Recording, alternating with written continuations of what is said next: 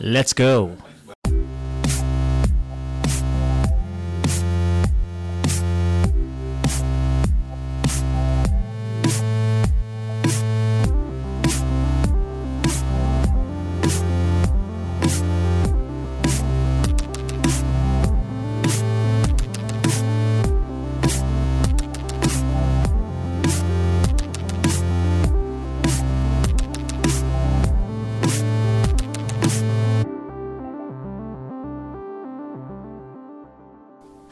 I'm Danielle Yett, and you're listening to Critical Faith. This podcast is coming to you from the Center for Philosophy, Religion, and Social Ethics at the Institute for Christian Studies. ICS is a graduate school of philosophy here in Toronto. We're gathering friends and members of our ICS community here on this podcast to talk about all things faith, scholarship, and society, and the many ways those things interact. We hope Critical Faith gives you a bit of a glimpse into the everyday life of ICS. We spent the past semester talking about the themes of evil, resistance, and judgment, inviting a number of guests to join us and reflect on those themes in their work and lives. I'm Theron Tolsma, an ICS junior member, and today we invited ICS President Ron Kuipers and CPRSE Associate Director Hector Acero back into the studio to look back on some of our favorite critical faith moments from the past semester.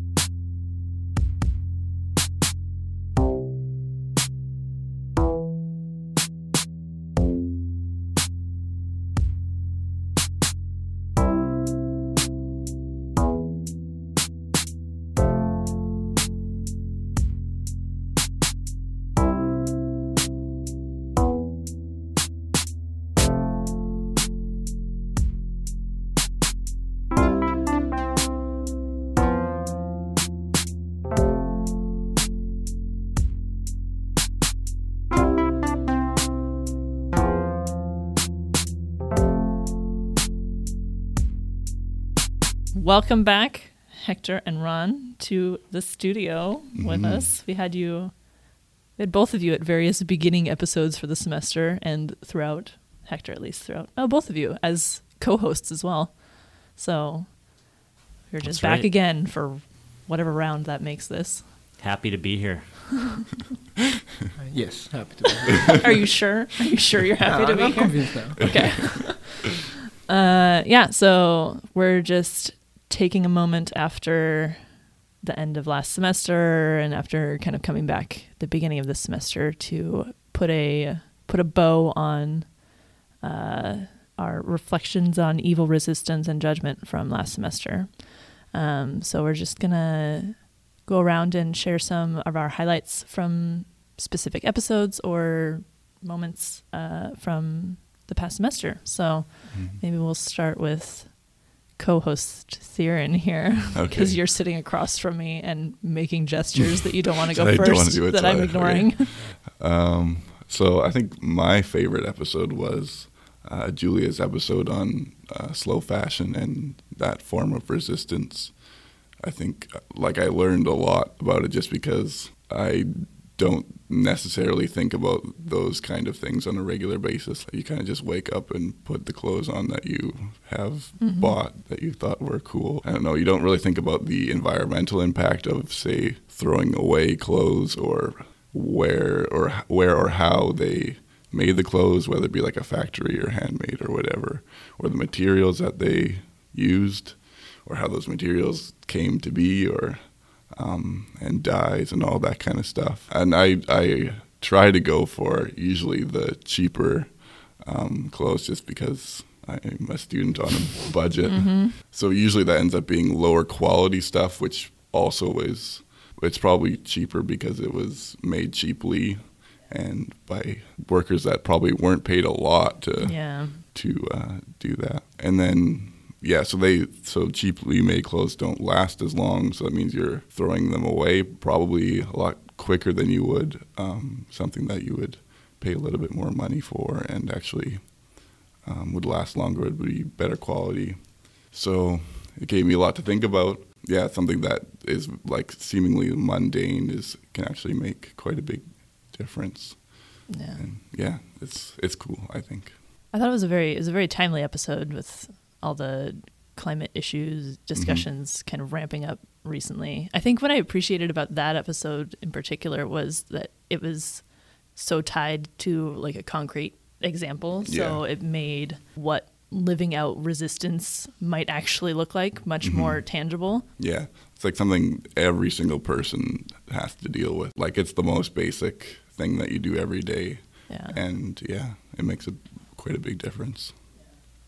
She also had a moment, I think, in that episode where she kind of parsed out different reasons. Like you said, like you make your clothing choices because your kind of primary uh, need is being a student on a budget. So, Mhm. like, that's kind of dictates what choices you make. And Mhm. I think it, in that episode, she parsed through different uh, concerns of those kinds, like things Yeah. that could keep you from living like the ideal, like just, Yeah. you know, get Yeah. stuff that makes zero waste and all these things. Like there are other concerns that come into play that complicate just making like a straightforward ethical decision in that Mhm. way. Yeah, that she way. wasn't naive to the fact that not everyone can go out and get like handmade sheep's wool, organic, whatever. Yeah. like that costs five hundred bucks to make or whatever. There, but there is, I think there's a way to kind of strike a balance between something cheap and factory made, or and something that's hundred percent organic or whatever. Have you guys heard that saying, "The clothes make the man"? Mhm. When I I've always disagreed with that. that the man, makes, the clothes. There you go. And you, if you're rocking it, you can make it look good. It doesn't matter what it is. So you don't have to be cowed by the fashion industry into wearing certain things. True. But you Yeah. could also be a man who makes his clothes. Yes. Literally. yes. That would go against all my uh, um, natural abilities, but uh, I'm pretty ham-handed when it comes to sewing. I like the fact that it um, really um, expanded our idea of what resistance is. Um, I think that up until that episode, we had just talked about resistance in terms of kind of like political, violent resistance, and there was a bit of a, of a conversation between those who thought that resistance could be uh, kind of a peaceful endeavor and those who needed who thought it needed to be violent. But she kind of opened that box and got us out of there through through the idea of slow fashion as something that could embody the ways in which we resist in the world now and, and the timeliness of it and the fact that it coincided with all the Greta movement um, allow a lot of people to, to be engaged with it. I, I saw a lot of back and forth on Twitter about that uh, within people that didn't know about really ICS or philosophy before. So they, that was a good way of engaging an audience beyond our usual. Yeah. What was your now that you're we've got you on the microphone, I'm gonna go to you. what was your favorite or maybe a highlight or two for you from the past semester? Well, I have several um, highlights, but um, I think just kind of structurally, the problem is not the problem uh, um, was my, my favorite because it was the first time we were able to just gather the students who were around and just have a conversation, start recording it. I know it was a bit less structured than the rest of the the rest of the episodes we had, but for the most part, it was a, a good. Um, look into the conversations we have every day here at ICS. So um, four of us talking about something that is philosophical, but is not only philosophical, but an existential problem for us as well. So I, I enjoy being part of it, and then I enjoy listen, listening to the conversation, not l- listening to me as much, but listening to the rest of the people that were there. Oh, I enjoyed listening to you, so Thank you. get over it. uh, I enjoyed that episode too, like the doing of it, and then thinking back on it now because that was the f- first episode we did for the semester. So we kind of got a clearer idea of things as we were going through the semester, which is kind of just the way these things work. But um, having that first episode be a these are the things that we're going to be talking about, and none of us had prepared. It was kind of just it. I think it did just end up being a like we are all in the office today. Let's go in the in the studio and record something. So it was just things that we could think of off the top of our head as like issues that might come up or like questions that we had and where we thought these things might lead. So looking back now, it's yeah, it's interesting to look back on it and see where we've ended up after all. I especially liked uh, hearing Grace's take on that. So our, our colleague Grace, who is finishing her her MA uh, now, but she's not in town anymore. That was the last chance we had to um, to have her speak to us, and, and we just kind of put her on the spot and asked her to talk about that, which is not really her topic of um, of, of, interest in philosophy, but she was really amazing. Uh, the connection between like Aquinas and resistance that she that she drew was was really enlightening for me um, as I think through resistance all the time. So I haven't seen that before, so it was great to hear her. Yeah. So uh, some highlights for me were uh, so my former MA student who just completed his PhD at the University of Toronto, Andrew Tebbett. Um, his episode called Recognizing Forgiveness, mm-hmm. um, reflecting, I guess, on his work on. Um, he worked on Hannah Arendt with me, but uh, at, uh, at U of T, he did a PhD on Hegel and forgiveness. I remember liking that one.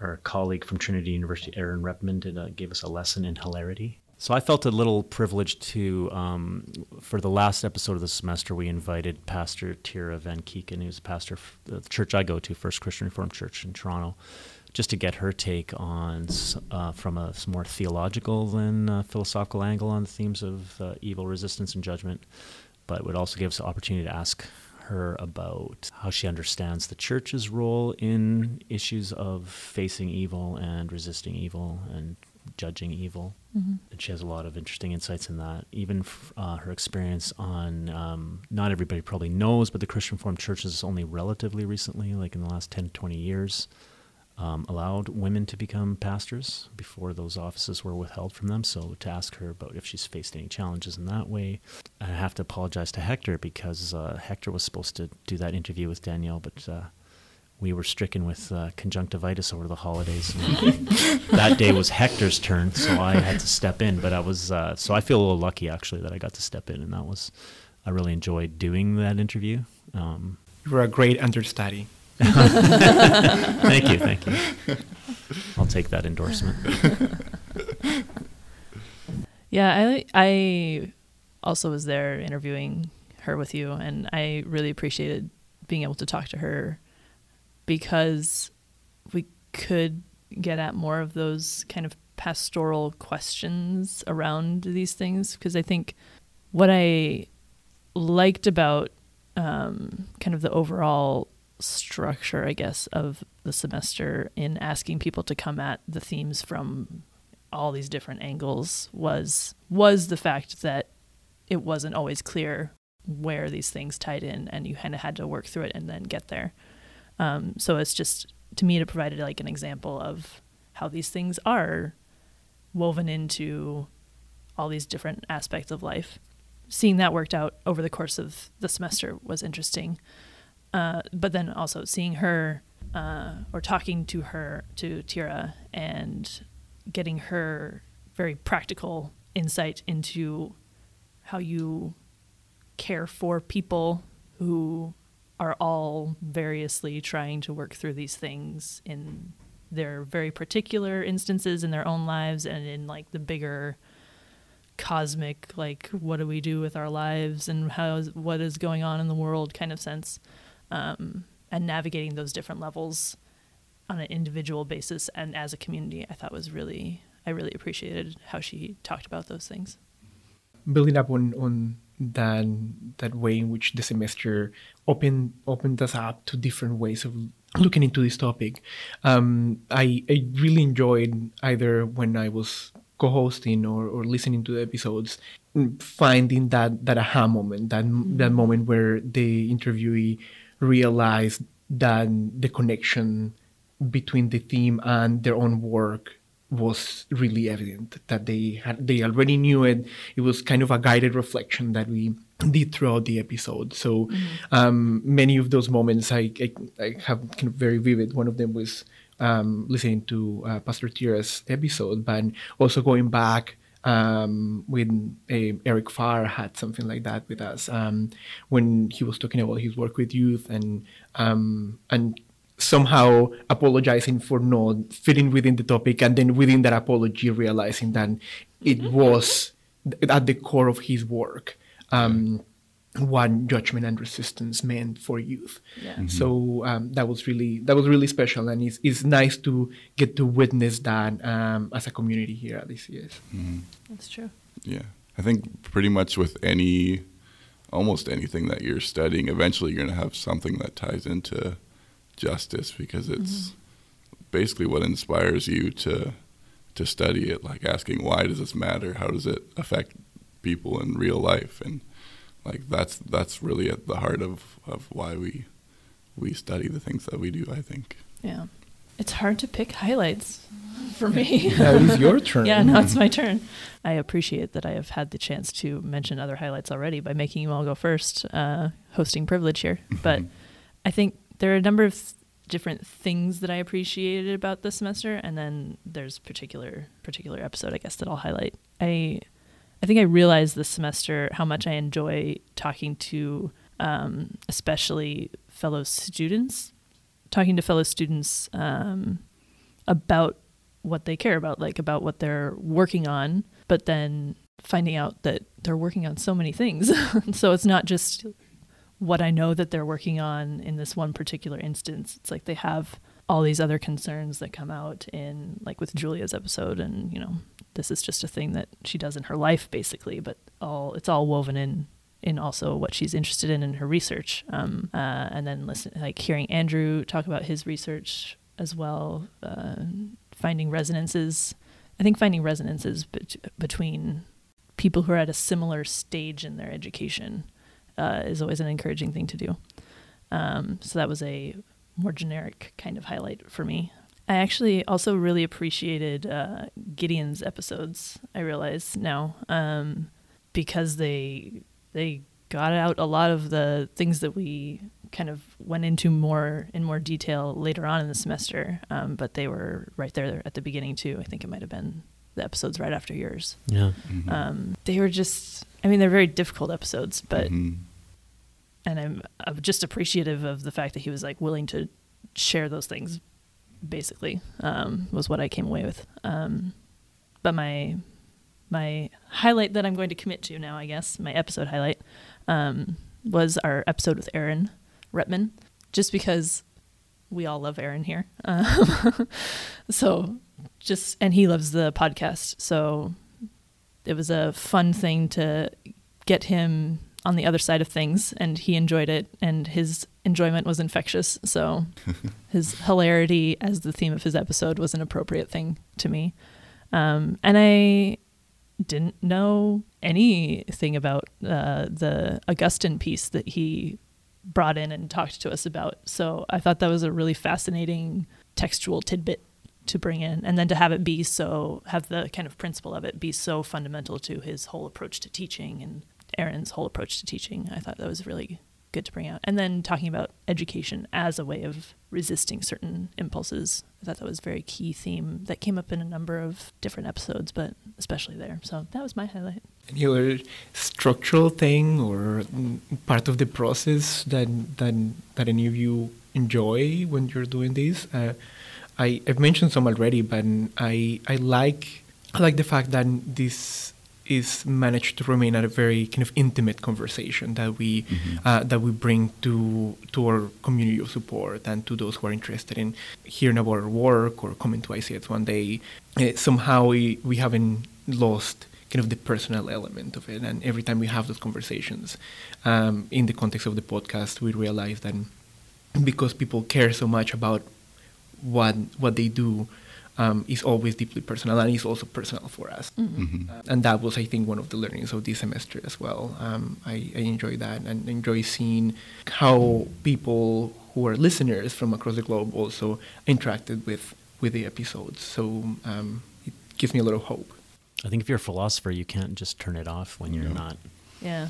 You the- care. You just always care.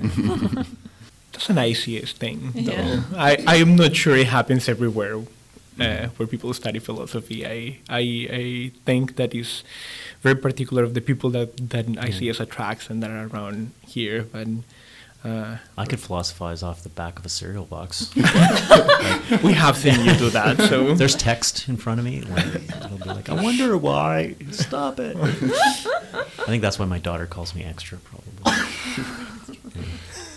Probably, Actually, yes. it leads to great comedy too. Yeah. So Yeah. philosophy and comedy aren't that far apart. I don't No, think. that's true. No. Uh, most comedy, actually, this is off topic, but Mm-hmm. comes from a place of really deep intelligence and wisdom and insight. And the best stand up Mhm. are those cats are smart. Like, they're not, you know, just going, hey, you know, they're like, they've thought about stuff. Yeah. Mike Birbiglia's latest uh, um, special on Netflix is about reflecting on being a new parent. It's really good. Oh yeah, I forgot that one came out. Yeah, it's good. He's great. Yeah. He's great. He's amazing. storyteller Yes. too. He's fantastic. Yeah. Yeah, and he's had you know he, well, comedy is very close to pain, right? And it's Mhm. about um, working through pain, and and making and laughing at it. Um, the best comedy, anyway, I find. But uh, I still remember the first time I was able to understand humor in English. That was the moment when I felt really accomplished, and uh, and it allowed me to kind of regain my soul Mhm. in a different language in a way that I didn't have it before. It was wow, I had the same Yeah. thing when I was learning French. I distinctly remember the first time I understood a joke, and I felt like I had understood the language at that point, and it fe- it felt more like your own language. Yeah. and no other uh, form of speech or trope or, or language game could give you that sense of I'm I'm a native now because I no, can because can comedy, tell like jokes. as much as it is about like expressing pain or whatever, like Yeah. you tell jokes in the context of a community in order to bring people together. Yeah. So if Mhm. you're Right. not out, if you're outside of that it's linguistically, completely like, you're outside yeah, of you're, that. you're alien. yeah. You're not. You're a stranger, even if you understood every word. Kind Yeah. of. Mhm. there is a way of bringing this back to the topic. Is uh, in in Colombia there was um, very likely the most important um, kind of figure of resistance against the the war and the systemic oppression has been a, a comedian. Um, Jaime Garzón is his name. He was he was murdered because of his comedy in the 90s. Um, so it was he he decided that he wanted to take kind of the experience of uh, suffering of Colombians kind of on like national TV and make like make he used to make like little um, sketches connected by observations and that was my childhood was in the context of Jaime Garzón's comedy and, and he is really one of the figures that then is kind of connecting that the pain with, with humor and somehow um, it was it was resistance but it was also uh, something that pointed towards like the hope of things being able to, to change. Yeah. It's almost like part of working through the working through process Yeah. or the therapeutic process of working through pain and trauma Mhm. and trying to get to another side or get th- get get on the other side of it Mhm. without avoiding it or repressing it. Um, but but com- the best comedy is a way of staring it down or something. Mhm. Yeah. You take the power away from it by Right. it's very interesting. It's very Comedy gospel-like. as resistance. Well, I feel like we're just back to hilarity. yeah, yeah, there you go. Yeah, so that was that was the semester. So now we're thinking about the next semester and well like you like Ron mentioned, uh this whole past semester had been kind of based on Hannah Arendt, the thought of Hannah Arendt and we have a course coming up in I think it starts the end of April at a 20 distance. yeah, April 27 to June 5. Yeah. Yeah, so there's the first four weeks is by distance. So this is a new thing that ICS is trying in our um, strategic partnership activities with the King's University in Edmonton. Um, when I became president, I stopped teaching for about a year and a half just to figure out that part of the job. And um, because ICS is such a small faculty, to have you know I'm also faculty, and to lose my teaching completely means that the the, the number of courses we can offer and make available to students that suffered. So we were trying to think creatively about ways to reintroduce my teaching at least one course a year in a way that wouldn't sort of spread out over a 13 week semester. So we came up with the idea to do a, a hybrid course that has a distance portion and then in a one week intensive portion. And the idea evolved so that it would be um, it would work in uh, conjunction with our undergraduate workshop that we've been doing for three years, fourth year coming up. Yeah, this will be the fourth. Yeah. And basically, I you know because I've historically taught a course on Hannah Arendt here, and uh, for various other reasons in terms of the students who were coming here and what they were interested in studying, we thought it would be a good year to uh, teach my Hannah Arendt course in this form. I've never taught it in this format before, with the with the sort of distance portion online classroom, and then gathering a group of students from Edmonton and here at ICS in Toronto, here in Toronto. Um, for um, the undergraduate workshop as part of the course hours, and then a one week intensive five days of three hour seminars, and uh, to kind of cap it.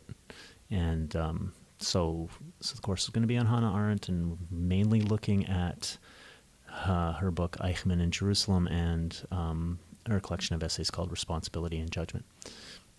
Um, yeah, no, so I'm really excited about that. I love teaching that course when I taught it in the regular ICS 13 week seminar format. Every year I've taught it, I've had one or two students end up doing their master's theses on Hannah Arendt. I think mm-hmm. um, she really captures something about her work, captures the imagination of people today in particular. I think it always has. I mean, yeah. she's just a very, very relevant voice with a lot of relevant things to say. It's not that there's nothing to disagree with in what she says or that she's not a controversial figure in some ways, but she has this knack of getting at the the root of problems and the heart of things that I think people find really refreshing and kind of direct and challenging. And um, so, yeah, I'm really looking forward to doing that. So I'm co-teaching that with Jeffrey Dudiak from King's University. It's been approved for credit at King's University for upper level undergraduates. So uh, other undergraduate students could probably also take the course if they were interested in doing more than just the undergraduate workshop, but staying for the entire course and then appeal for transfer credit in their programs via King's University, getting credit from King's University, like mm-hmm. register through King's rather than through ICS. I think that's why I'm attracted to her work because in the day, even though she she tries to have a have a really direct look at the darkest evil of our times, she's looking for in a way that is not just dire or hopeless. She's looking for um, sparks uh, of of hope or of possibility for resistance, um, power in the most unlikeliest places, um, how to keep your power and not give it up to these systems of oppression, which I think is a huge question. So, if you're an undergraduate student or a graduate student and are intrigued by these things, uh, you could uh, listen to Ron's earlier episode. Task number one. Task number two register for the course happening starting in April. Yeah, and the other thing too is that you know in the middle between the distance and the intensive portion, we have the undergraduate workshop. Now, students enrolled in this course have to attend the undergraduate workshop, but students can also share papers at the undergraduate workshop who aren't taking the course.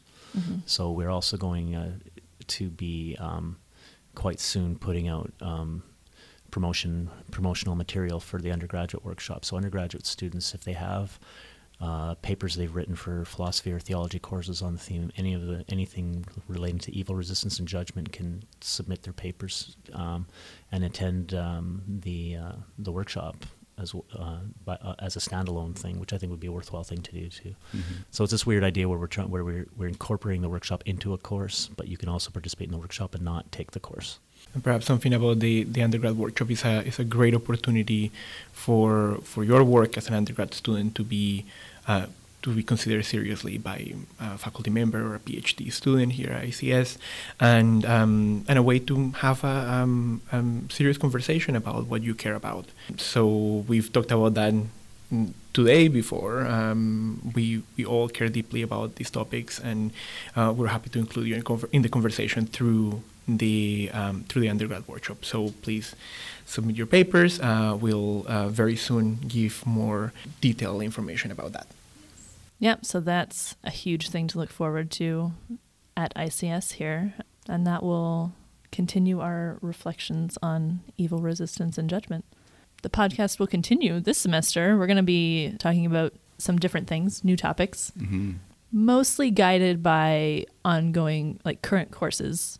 Yeah happening at ICS right now. So we're going to hope to have some senior members on, some more senior members, and give them a chance to talk about some themes that are close to their heart. So we will get into that very soon. Mm-hmm. So stay tuned. And thank you guys for coming back into the studio with us. And I'm sure you'll be around again. We'll hear from you again. You know where I live. thank you for having us. Yeah, thank you.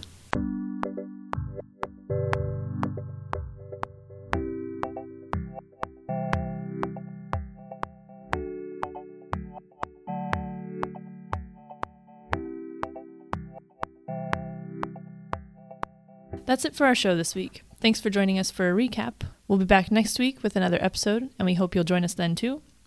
If you'd like to know more about the Center for Philosophy, Religion, and Social Ethics and the Institute for Christian Studies, you can visit us at icscanada.edu. If anything from this week's show piqued your interest, you can also email us at criticalfaith at icscanada.edu. You can also find us on Twitter.